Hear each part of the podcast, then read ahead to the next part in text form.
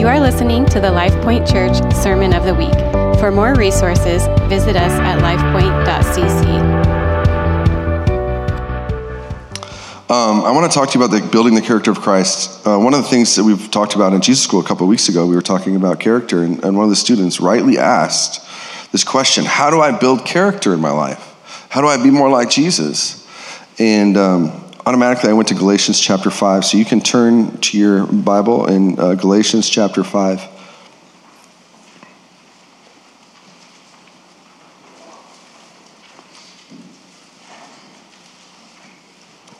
And we'll get there in a few minutes. There is an upward call to every believer's life. The Lord is calling you upward. To go forward in the kingdom is to go upward. Paul says in Philippians chapter 3, he said, I press on towards the goal for the prize of the upward call of God in Christ Jesus. It's this idea of the Lord becoming available to us and giving us the capacity to receive Him and understand Him and know Him there's this kind of paradoxical place in which we live of resting in his presence, resting in relationship with him, and also continuing to pursue him. So, this is what I mean. There's an upward call as we walk with the Lord, that there's always more. I was just reminded this week as we were sharing with some of our leaders of the, the last chapter in, in the Chronicles of Narnia in, in C.S. Lewis's book, The Last Battle. They're finally entering what is the Narnian heaven, and, and and they want to stop and look at everything. They want to stop and, and, and, talk to these people, and they keep saying, No, upward and onward, there's more, there's more. It gets better as we go. And there seems to be in every Christian's life this propensity towards coasting, towards maybe your needs being met, or you don't have the crisis in your life that you once did, or whatever it is. We reach a certain point and we think, I'm, I'm good now. I'm good. And so we live in this place of resting in who the Lord is and what He's done in our life and the covenant that He's made with us, and also continuing to pursue Him. Marriage is a good example of this. This is why marriage is one of the greatest examples of our relationship with the Lord. Within the covenant of marriage, there is a place of, of rest in the covenant. We don't have to go out searching. You're not supposed to, and you shouldn't go out searching for love anymore because you found that one whom your heart has longed for. So there's a rest in it, there's a safety in that covenant, right? But then what happens a lot of times in marriage is the pursuit stops. We got a ring on the finger and we think, well, we're good now. We'll just keep living our life and pursuing the American dream. And I'm sorry to say the American dream is not compatible with the gospel. So within a marriage, you have to continue to pursue the other. And a lot of times we think about that in terms of like, I just want to like I want to know, like, I, I want to know knowledge about the person. And then you think, well, I know everything about them. I know, I've heard every single story he tells. I've heard it 45 times, and I know I'm supposed to laugh at this one spot. I know, I know all this stuff. But knowledge, the pursuit of knowledge, is not pursuit of a person. It's not just about knowing all the things about a person, it's about being with them. It's about loving them with your whole self and allowing them to love you. This is pursuit. And I've found in my life one of the greatest indicators of um, lukewarmness in my life is when I enter the place of worship and prayer. And what happens in my heart? Has it become boring to me? Do I find myself looking at the clock? Have I put in my time yet today? And again, I'm not talking about lifting our hands at the right moment in worship or, or reading the right portion of scripture that today, that day in your daily reading. I'm talking about a person. That's why we're talking about the presence of the Lord so much. It's not a doctrine. It's not just a theology, it's a person. It's Jesus. If only we could see him clearer. So ask yourself these questions. Jesus Jesus tells us in Revelation this is a scripture we all know in chapter 3, right? That you've done all these amazing things for me, but you've forgotten your first love. And then what are his instructions? Go back and do the things you did first. Well, what are the first things? What are the first things you learn to do when you give your life to Jesus? Some of the first things that people instruct you to do is get along with the Lord learn that place of prayer and worship. And those words are, are really synonymous, and there, but there's nuanced difference. Worship is the, the declaration of who God is. It is declaring, and it is, but there's this exchange that happens as we declare the, the truth of who He is. Then He begins to write that truth on our hearts. He realigns our misconceptions about who He is, so that we can see who we are in Him clearer. Prayer is communing with Him. It's just being with Him. It's just spending time. Yes, it is offering our petitions before Him, the things that are on our heart, but what type of relationship would you have with any person in your life if you only were asking stuff from them? A relationship is just being with them, it's listening. It is communicating what's on your heart and what's going on in your life. I mean, read, that's what we read in the Psalms. It's communicating with that person. Sometimes it's just being silent. Do you value those relationships with, with people that you don't have to just fill the space? You can just be silent with them? I do. I mean, this is what it is to commune with the Lord, to be with Him. So ask yourself this question What is it that I truly desire? Do I love Jesus or do I just love what He does for me? Or do I care more about just fulfilling the requirements or doing great things for Him? trying to impress him with what I do. We know from Matthew 7, he's not impressed by what we do for him. He is impressed. He only understands first love fire. Matthew 7 says, Not all, to you, not all of you who say to me on that day, Lord, Lord, will enter the kingdom of heaven. But many of you will say to me on that day, Lord, have we not cast out demons in your name, done mighty wonders and mighty, uh, mighty cast out demons and, and mighty wonders in your name? And yet I will declare to them, Depart from me, I never knew you. We can say Lord with our mouth, but not with our life. He must be Lord. We must know him as Lord and not just in word only.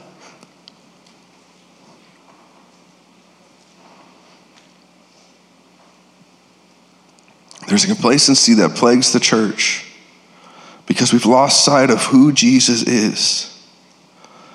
And that's why we say and we will continue to say till we're blue in the face we need a greater vision of Jesus. We need to see him clearer.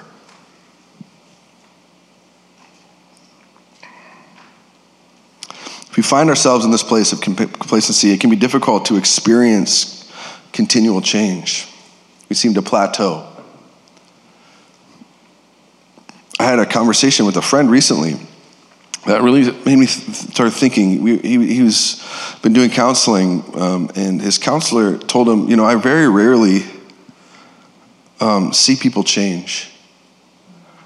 I thought, well, that's a sad thing to go to work and do every day. it's like not see every, anyone change. And I started to think about that in my own, my own life. Like, okay, because I'm with people all the time.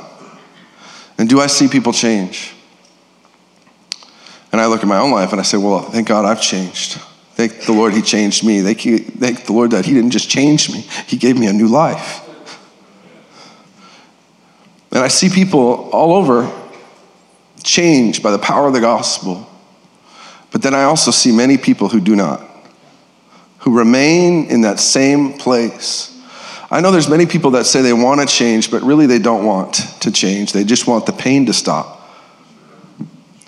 or they just don't want to experience the consequences of their decisions any longer. So they want to change just enough so they can stop experiencing these things. But they're not so sick of their sin and what they're doing, what it's doing to their life or what it's doing to their loved ones that they're saying, Lord, I'm willing to do whatever it takes.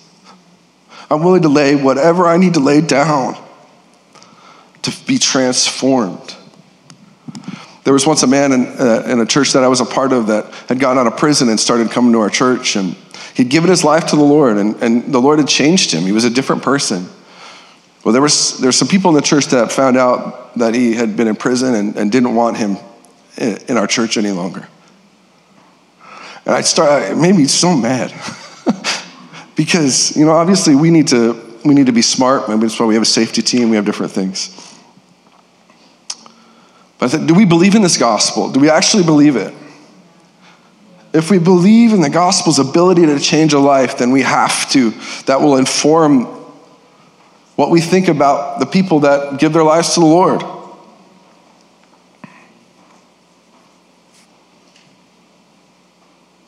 So, what does it take to change? The first question you ask yourself do I really want to change?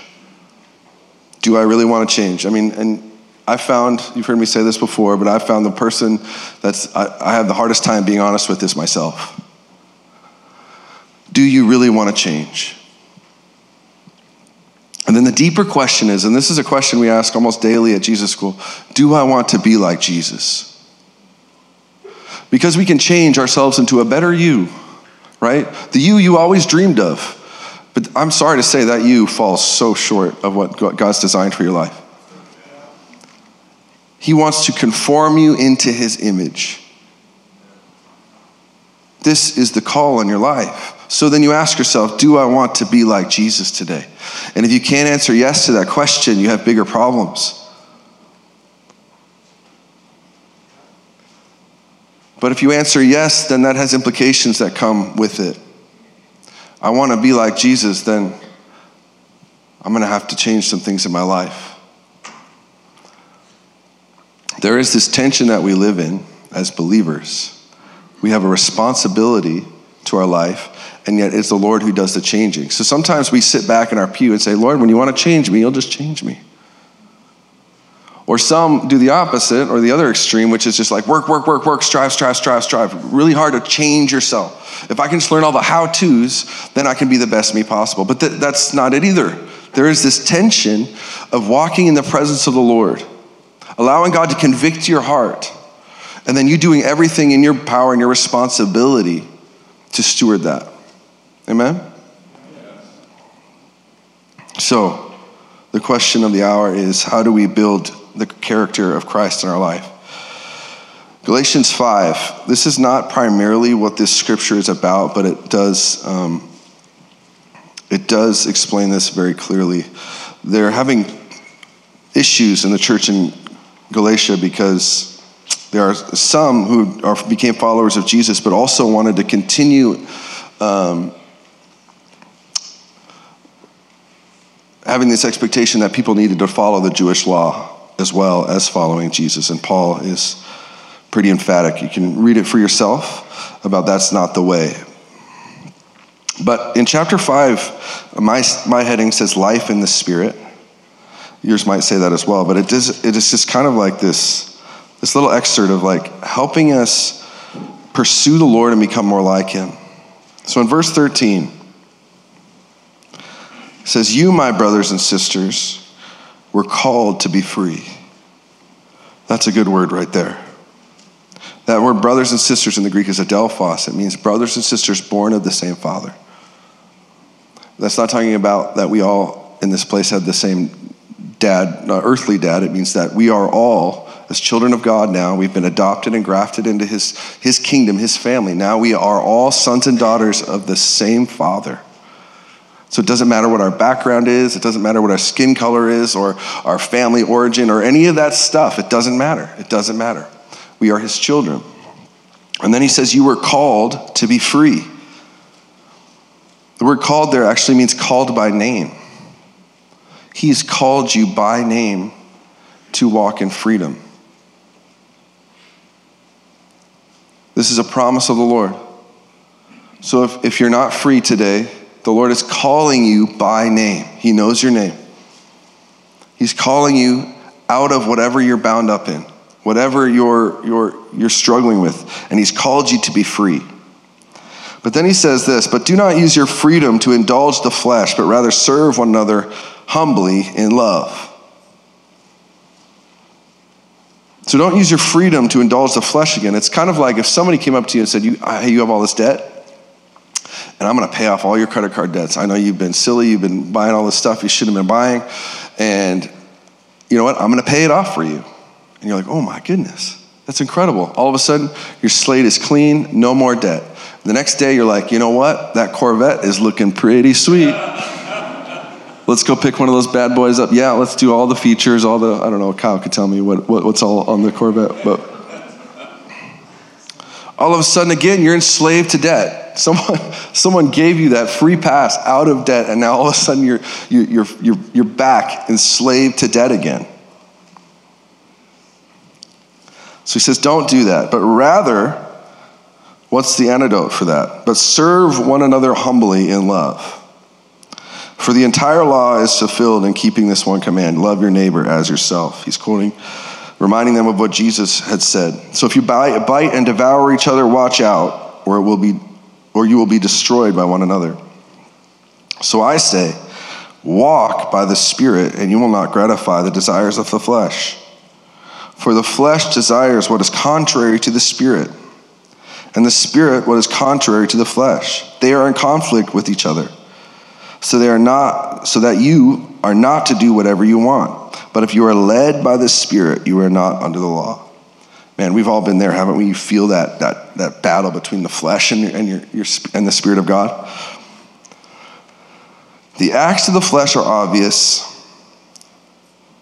sexual immorality, impurity and debauchery, idolatry, witchcraft, hatred, discord, jealousy, fits of rage, selfish ambition, dissensions, factions, and envy, drunkenness, orgies, and the like. And I warn you, as I did before, that those who live like this will not inherit the kingdom of God. He's talking about habitual sin. Those who live like this. There can be this place of self condemnation that you walk in. Uh, on this side of, of, of eternity, we live in this place of being purified by the blood of Jesus. He has washed you clean. You are justified before the Father. When He sees you, He sees you cleansed of all unrighteousness. That's what First John uh, chapter 1 says. Is if you confess with your mouth that Jesus Christ is Lord, He will forgive your sins he was faithful to forgive your sins and purify you of all unrighteousness. This is the promise. So we live in that place of being justified before the Father, but we're not automatically made perfect, are we? There's this place of this perfect, this what I was talking about before, this upward call of the Lord perfecting us, of, of creating us more in his likeness. And so he has this long list, and it kind of hits on everything. When you think you're, you're, you're off the hook, you're like, well, I'm not in witchcraft. Um, you're like, oh, nuts. But jealousy, selfish ambition, that means living for yourself. Drunkenness, factions, dissension, all that gross stuff. He's not talking about just like a, like a one-time mistake because we're not sinless. We still have the ability to sin. But we've been washed by the blood, so we're clean. But that means now we have to live a different way. So he says the people who live like this will not inherit the kingdom of God. So people, I just want to explain that for people this morning. Verse 22 the fruit of the Spirit is love, joy, peace, forbearance or patience, kindness, goodness, faithfulness, gentleness, and self control. Against, against such things there is no law. Those who belong to Christ Jesus have crucified the flesh with its passions and desires. Since we live by the Spirit, let us keep in step with the Spirit, and let us not become conceited, provoking and envying each other. Amen. So, number one, how do we build the character of Christ in our life? Well, the character of Christ is born in his presence. He uses this phrase throughout Galatians 5 walk by the Spirit, being led by the Spirit, those who live by the Spirit, who stay in step with the Spirit. This is the lifestyle that we see of Paul, of being a, a man of the presence of the Lord, being in the Spirit. There's a reason that the fruit of the Spirit is called the fruit of the Spirit and not the Spirit of you. If you want to be like Him, you need to be with Him. You need to know what he's like. You need to allow him to speak into the deep parts of, of who you are, to roust out the things that are not pleasing. So that's why you don't need a greater vision of, for your life if you don't have a greater vision of Jesus. We need to know him. We need to know him. Look at the Gospels. Look at every encounter that people have with Jesus. They are changed. They are either repelled, disgusted by him, offended, or they're drawn to him and their lives are changed forever. So, listen, we're not looking for, we're not experience seekers. We're not just living from experience to experience, but with any relationship, there is experience. We're not seeking an experience, but we're seeking a person. And when you have a relationship with a person, you will have experiences with them. Does that make sense?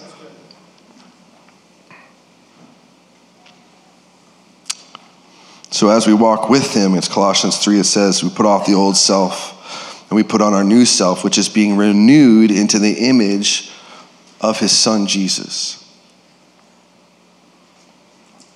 This is the call of God in your life. If you're looking for one of the, the, the tenets of the will of God for your life, this is it to be like him, to know him and to be like him, to be renewed in his presence. 1 John chapter 3 verse 23 this should be on the screen it says he says this and this is his command to believe in the name of his son Jesus Christ and to love one another as he commanded us the one who keeps God's command lives in him and he in, in them and this is how we know that he lives in us we know it by the spirit he gave us that word know is like is an experiential understanding that you know it by by experiencing it. Uh, I love reading about John. He, uh, I've been in the Gospel of John for about the last year and a half, and I just can't seem to move on from it because he paints just such this beautiful picture of Jesus. I know he skips over a lot of details, but he gives us like this, this such a beautiful picture of who Jesus is. And I was looking back this week and looking at the first encounter that we see from John, and it's pretty, it seems pretty inconsequential. It's not like a huge story. It's a little, it's a story really about Peter and Andrew, and then they keep walking, and it says, and there's James, and then he also had a brother, John. And Jesus says, Follow me, and they just leave it. They leave the family business. They leave their dad with the servants, or with his hired hands on the boat, and say, We're going to go follow this, this rabbi, Jesus. I, I long to see the, the replay of that in heaven someday of what that encounter was like because they saw something. John always had this, this natural bent in his heart towards the Messiah. He called himself the one whom Jesus loved, which I always loved that about John. He's like, I'm the one he loved. Like, he loved everybody, but he really loved me. And then you read about what John on the Isle of Patmos in the book of Revelation one of the crazy experiences that we've ever had documented, where the Lord takes John to heaven and to see this miraculous scene unfolding. But what, where does it start? In verse 9 of chapter 1, it says, I was in the Lord's, I was in the Spirit on the Lord's day, and I heard a voice. Here was a man who had been exiled to the Isle of Patmos, left there to die ministry over. An old man, ministry over. It's all gone, it's all dead. The dream is dead. People are being martyred all around him. And he's taken to this island to die. And what does he do? He does not have a pity party, but he says, I was in the Spirit on the Lord's day. In chapter 4, he says, John, come up. I want to show you things you've never, no one's seen. Man, thank God he was in the Spirit on the Lord's day. And he came back off that island one day. A boat came. And then he wrote 1st, 2nd, and 3rd John, which are about love. How do you learn about love? Well, 1 John 3 says, This is how we know what love is that Jesus Christ laid down his life for us. He goes on to say that God is love. If you want to know what love is, seek the author of it. Do you remember the first time that you experienced his presence? For some of you, it might have been very recent. It might be even this morning where you experienced God's presence. For you. you can't even fully understand it or explain it to somebody. I remember being in a 20 years old in a, a treatment facility that was basically go get better or go to prison. And I remember opening God's word for the first time since I was a little kid and reading Psalm 18 and the Lord speaking to me. It's the first encounter that I'd had with the Lord since I was a child. The Lord spoke to me. He said, Tony, I want to deliver you because I delight in you. I deliver you because I delight in you. And I, honestly, I didn't have a paradigm in my life for the words of what that meant to me. I said, Lord, there's nothing to delight in here. I am full of shame. I'm full of regret. I'm full of sin. And Jesus said, I see something better in you. We need to be people of his presence. This is your inheritance as, as children of God. You have been redeemed, you have been washed in the blood. So now the Spirit of God lives in you. And you can walk with him all of the days of your life. And if you don't, it's because we choose not to. Psalm 91 begins, he says, He who dwells in the secret place of the Most High shall abide under the shadow of the Almighty. He who dwells, dwells means lives. He who dwells in the secret place of the Most High shall abide under the shadow of the Almighty. Whose place is it? It's the Most High, it's His place. And He allows us to come and to dwell there. And then you can read Psalm 91, and these are all of the, the, the benefits of the person who dwells in the secret place of the Most High protection and provision and healing. The same is true with Psalm 23 The Lord is my shepherd. I shall not want. If he is not your Lord, the rest of the psalm is it doesn't mean anything to you. If he's not your Lord. But if he's your Lord, then you can walk through the valley of the shadow of death and you will fear no evil. Why? Because he is with you. So, in his presence, this is, I'm going to just give you this really quick. If you write this down and you do this, this will change your time with the Lord. And it's very simple. In His presence, we must give Him our attention. That seems very obvious, doesn't it? But it's, it's not to most. We must give Him our, our attention and then listen. We then we respond in worship.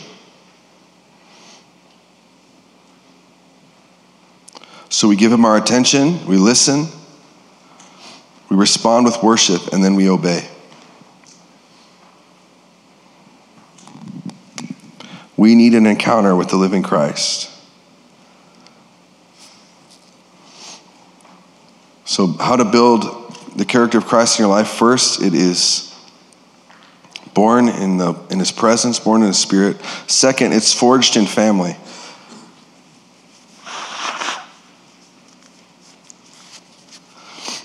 it's interesting that so much of New Testament writing is written. We do these things in the context of his family. The family of God is the first place where the fruit of the Spirit is put into action. In verse 13, it says, You, my brothers and sisters, are called to be free, but do not use those. Uh, your freedom to indulge the flesh, but rather serve one another in humility and love. He goes on to say in verse 22, or in verse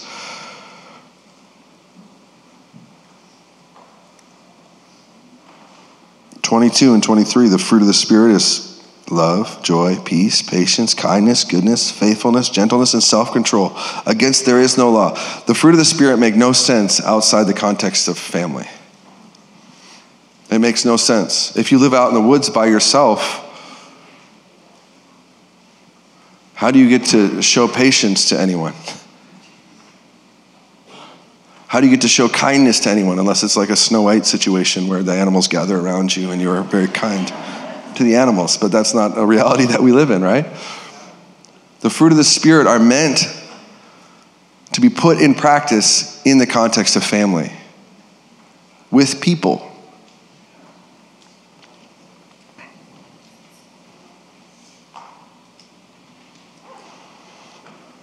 And the fruit of the Spirit are, are really just the attributes of Him. Like I said before, He is love. He is love.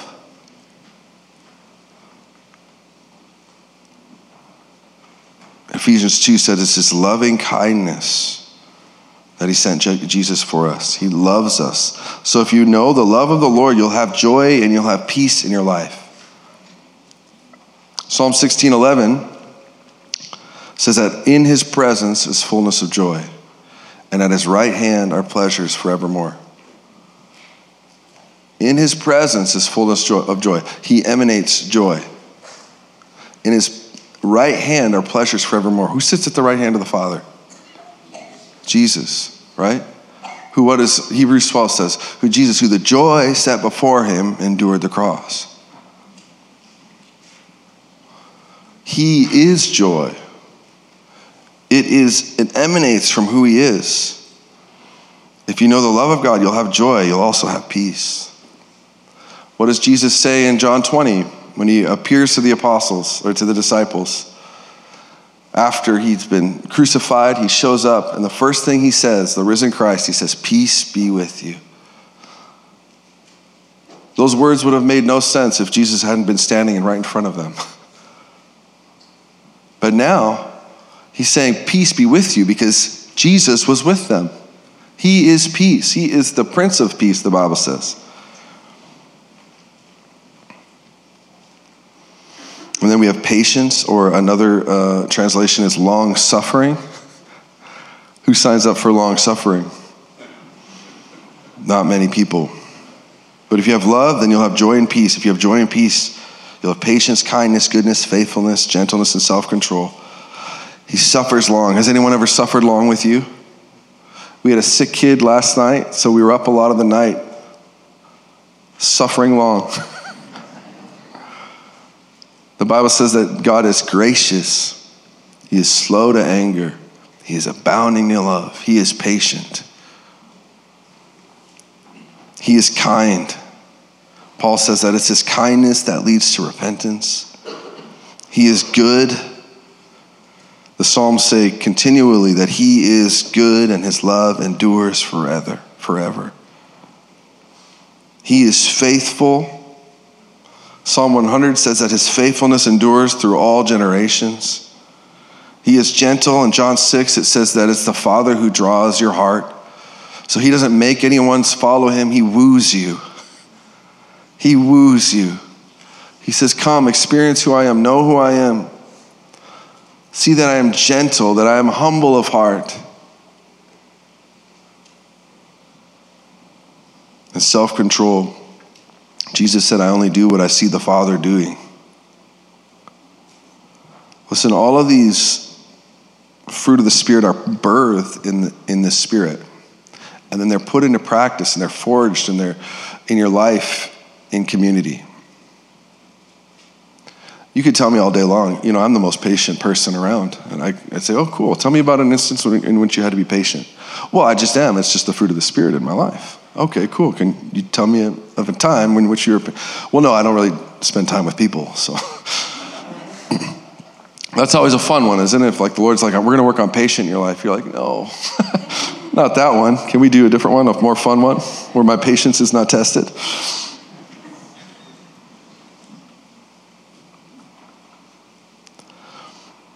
Anything that is lasting in your life has to be tested. It has to be tested, it has to go through the fire and come out on the other side. And that means that anything that is not of the Lord gets burned off, gets this chaff. And what's pure and what's true remains. And I say in my life, I want real love. I want authentic love for people, not an act that I'm putting on.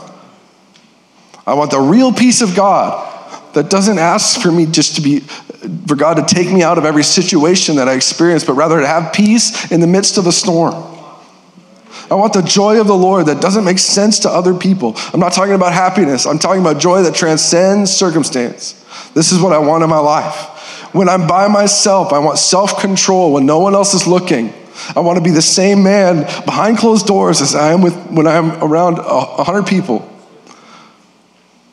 I want to test it in the fire, and that only happens in the context of family. For some of you, that's good news, and for some of you, that's bad news. I used to have a real problem after I gave my heart to Lord. I've shared this with some of you, but after I gave my heart to Lord, I, I had a real problem with my mouth. I've always been very quick witted. And that got me into a lot of trouble in my life, a lot of fights before I knew the Lord.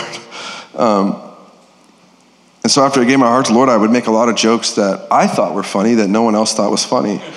And I didn't have enough self awareness to see that no one else was laughing. and I had good friends in my life that said, Hey, Tony, uh, I know you maybe thought that was funny and you razz people like that, but that wasn't funny. Oh. I thank God for people in my life that would call out blind spots in me. I consider real friends are those who tell you if you have something in your teeth, if you have a booger hanging out of your nose, right? Those are your real friends. If I'm spending a, time with a bunch of people and I realize that there was something weird happening and nobody told me, I was like, I thought we were friends. it's forged in family. And the third is this it's cemented over time. So it's born in the Spirit, it's forged in family, and it's cemented over time. In verse 16, it says, Walk by the Spirit. That word, walk by the Spirit, it means to live in the Spirit. And it also means to make use of every opportunity. God's not impressed by our discipline, but God will meet us when we give ourselves opportunities to spend time with Him. If you say, I never experienced the Lord, but you never spend any time with Him, you're not going to. Unless it's like a road to Damascus experience where Jesus shows up when you're riding your horse to Damascus. And that does happen, obviously. But you have to put yourself in a place. That's why it's important to be for church, to the gathering of the people to be a priority in your family. For your kids, to put your kids in a place to experience the presence of the Lord. If they're raised one day and they look back in their life and said, I never really saw anyone get healed, I never saw, I never experienced uh, uh, the presence of God in my own life. We went to church maybe once every few months or every other week or something like that. It's like, no, no. In, whether it's here as we gather or in your home, we need to put ourselves in a place for to experience the presence of the Lord and for our kids to experience the presence of the Lord, to live by the Spirit, to walk consistently with the Lord. And it's consistency over time that takes these characteristics of Christ from something that you have to strain and strive for to make happen and makes them an overwhelming reality in your life. It's inter, intertwined, inter, interwoven with the very DNA of who you are, the fabric of who you are. Again, back in 1 John chapter 3, it says, The one who keeps God's commands lives in him, and he in him. And this is how we know that He lives in us. We know by the Spirit He gave us. The one who keeps, this speaks to consistency over time. I meet with people or talk with people, and you know, I, I give them some instruction or some ideas on some things to do, and they'll come back. Well, I tried that for a week and it didn't work. I'm like, well, okay, I'm sorry. That's not long enough. we want to be renewed in our minds. The renewing of the mind, as Romans 12 says, happens as we walk with the Lord over time. You didn't get like that overnight. And it's part of the drawing near in relationship with the Lord that He doesn't just do it like this all the time. He can, and sometimes He does, but more often He's, he's interested in relationship. He's interested in walking with you. He's interested in you drawing close to Him. And in the drawing close, we become more like Him. So the one who keeps God's commandments. And by commands, that's like the, the revealed will of God. So in Scripture, there are there's, there's certain things that we see as the do's and do not do nots. You can look at like Matthew 5 or 6 or 7 when Jesus says, do this, don't do this. That's the revealed, that's like his command. It's like we don't need we don't need discernment to know whether or not we should or shouldn't murder someone. We just know that that's not. And we also know that to hate in our heart is like murder. So we shouldn't hate in our heart. So that's the revealed will of God. That's like what he's talking about in command. But then he talks about what pleases the Lord. He says we do what he commands, but we also do what pleases the Lord. And this is happens in the context of relationship. We see God's revealed will in his scripture then, you know, if you're watching a TV show, nothing in here says you shouldn't watch this specific TV show, right? And so a lot of times we let ourselves off the hook and say, well, it doesn't say that right here. But that's why we walk in spirit and in truth. We walk with the spirit and we walk with truth. And as you, your heart remains tender to the Lord, He'll say, This isn't really pleasing to me. Or how you spoke to your wife wasn't really pleasing to me. Or those thoughts that you had, those dishonoring thoughts that you had towards a coworker, do not please me. And in the context of relationship, then we allow the Holy Spirit to convict us. And if our hearts remain tender to the conviction of the Holy Spirit, we will listen. There's this concept of judgment or judging others in Scripture, but there's two different kinds of judgment. Jesus talks about judging not in his Sermon on the Mount, and that type of judgment means to like condemn a person in your heart. That means to make judgments about their identity. So they are the sin that they do. They, um, they lied because they are a liar. And that's what we are called, we're not called to do because we're saying something about that person that the Lord is not saying. So to that is sin. But Paul talks about type of a judgment that is, that is different. It's like if you're at the grocery store and you're picking up avocados and you're looking at all the different avocados. What are you doing? You're inspecting the fruit to see if it's any good. And we are called to inspect the fruit in one another's life, not so that we can heap judgment, but that we can know whether or not we should model our lives after that person. Have you ever met one of your heroes? I have. And recently we had Dr. Michael Brown here, and I was nervous because I was like, man, I have a lot of love and respect for this guy, and I just hope he's awesome. And he was. He was super awesome. He's better than I actually, better than I imagined. But Drew and I used to travel in a band, and there was this one band that we just really, really loved. Their songs just really, like, meant a lot to us. And we got to play with them one time, and we went and talked to them, and we were so disappointed. My youngest brother, Bryce, has this way of asking questions. We call them Bryce questions. That he'll just ask what he's thinking. So he walked up to the bass player and he's like, hey, so tell me about your walk with Jesus. And the bass player said, well, uh, you have to talk to the singer about that. And my brother goes, I have to talk about, to the singer about your walk with Jesus? we didn't become friends with them. Um, they didn't want to hang out with us.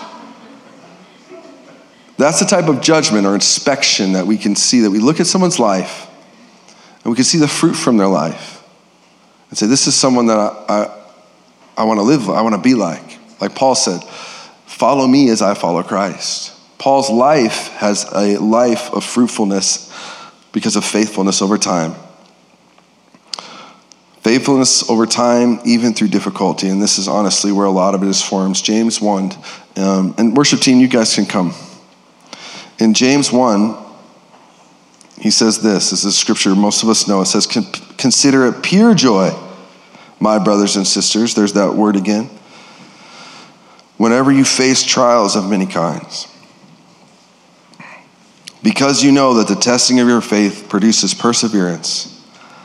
And let perseverance finish its work so that you may be mature and complete, not lacking in anything.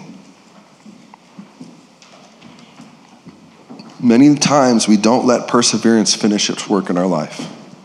We throw in the towel too soon, or we change direction for the, the path of least resistance instead of allowing the, the grace of God to empower us to walk through this difficult situation so that we may be mature and complete, not lacking in anything.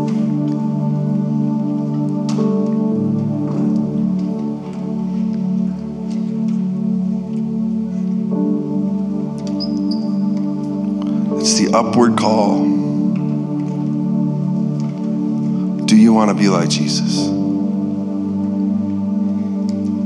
I ask myself that question several times a day. When my kids, every once in a while, they're little rascals. And I want to respond harshly, and I say, Do I want to be like Jesus? I want to correct and discipline, I don't want to punish.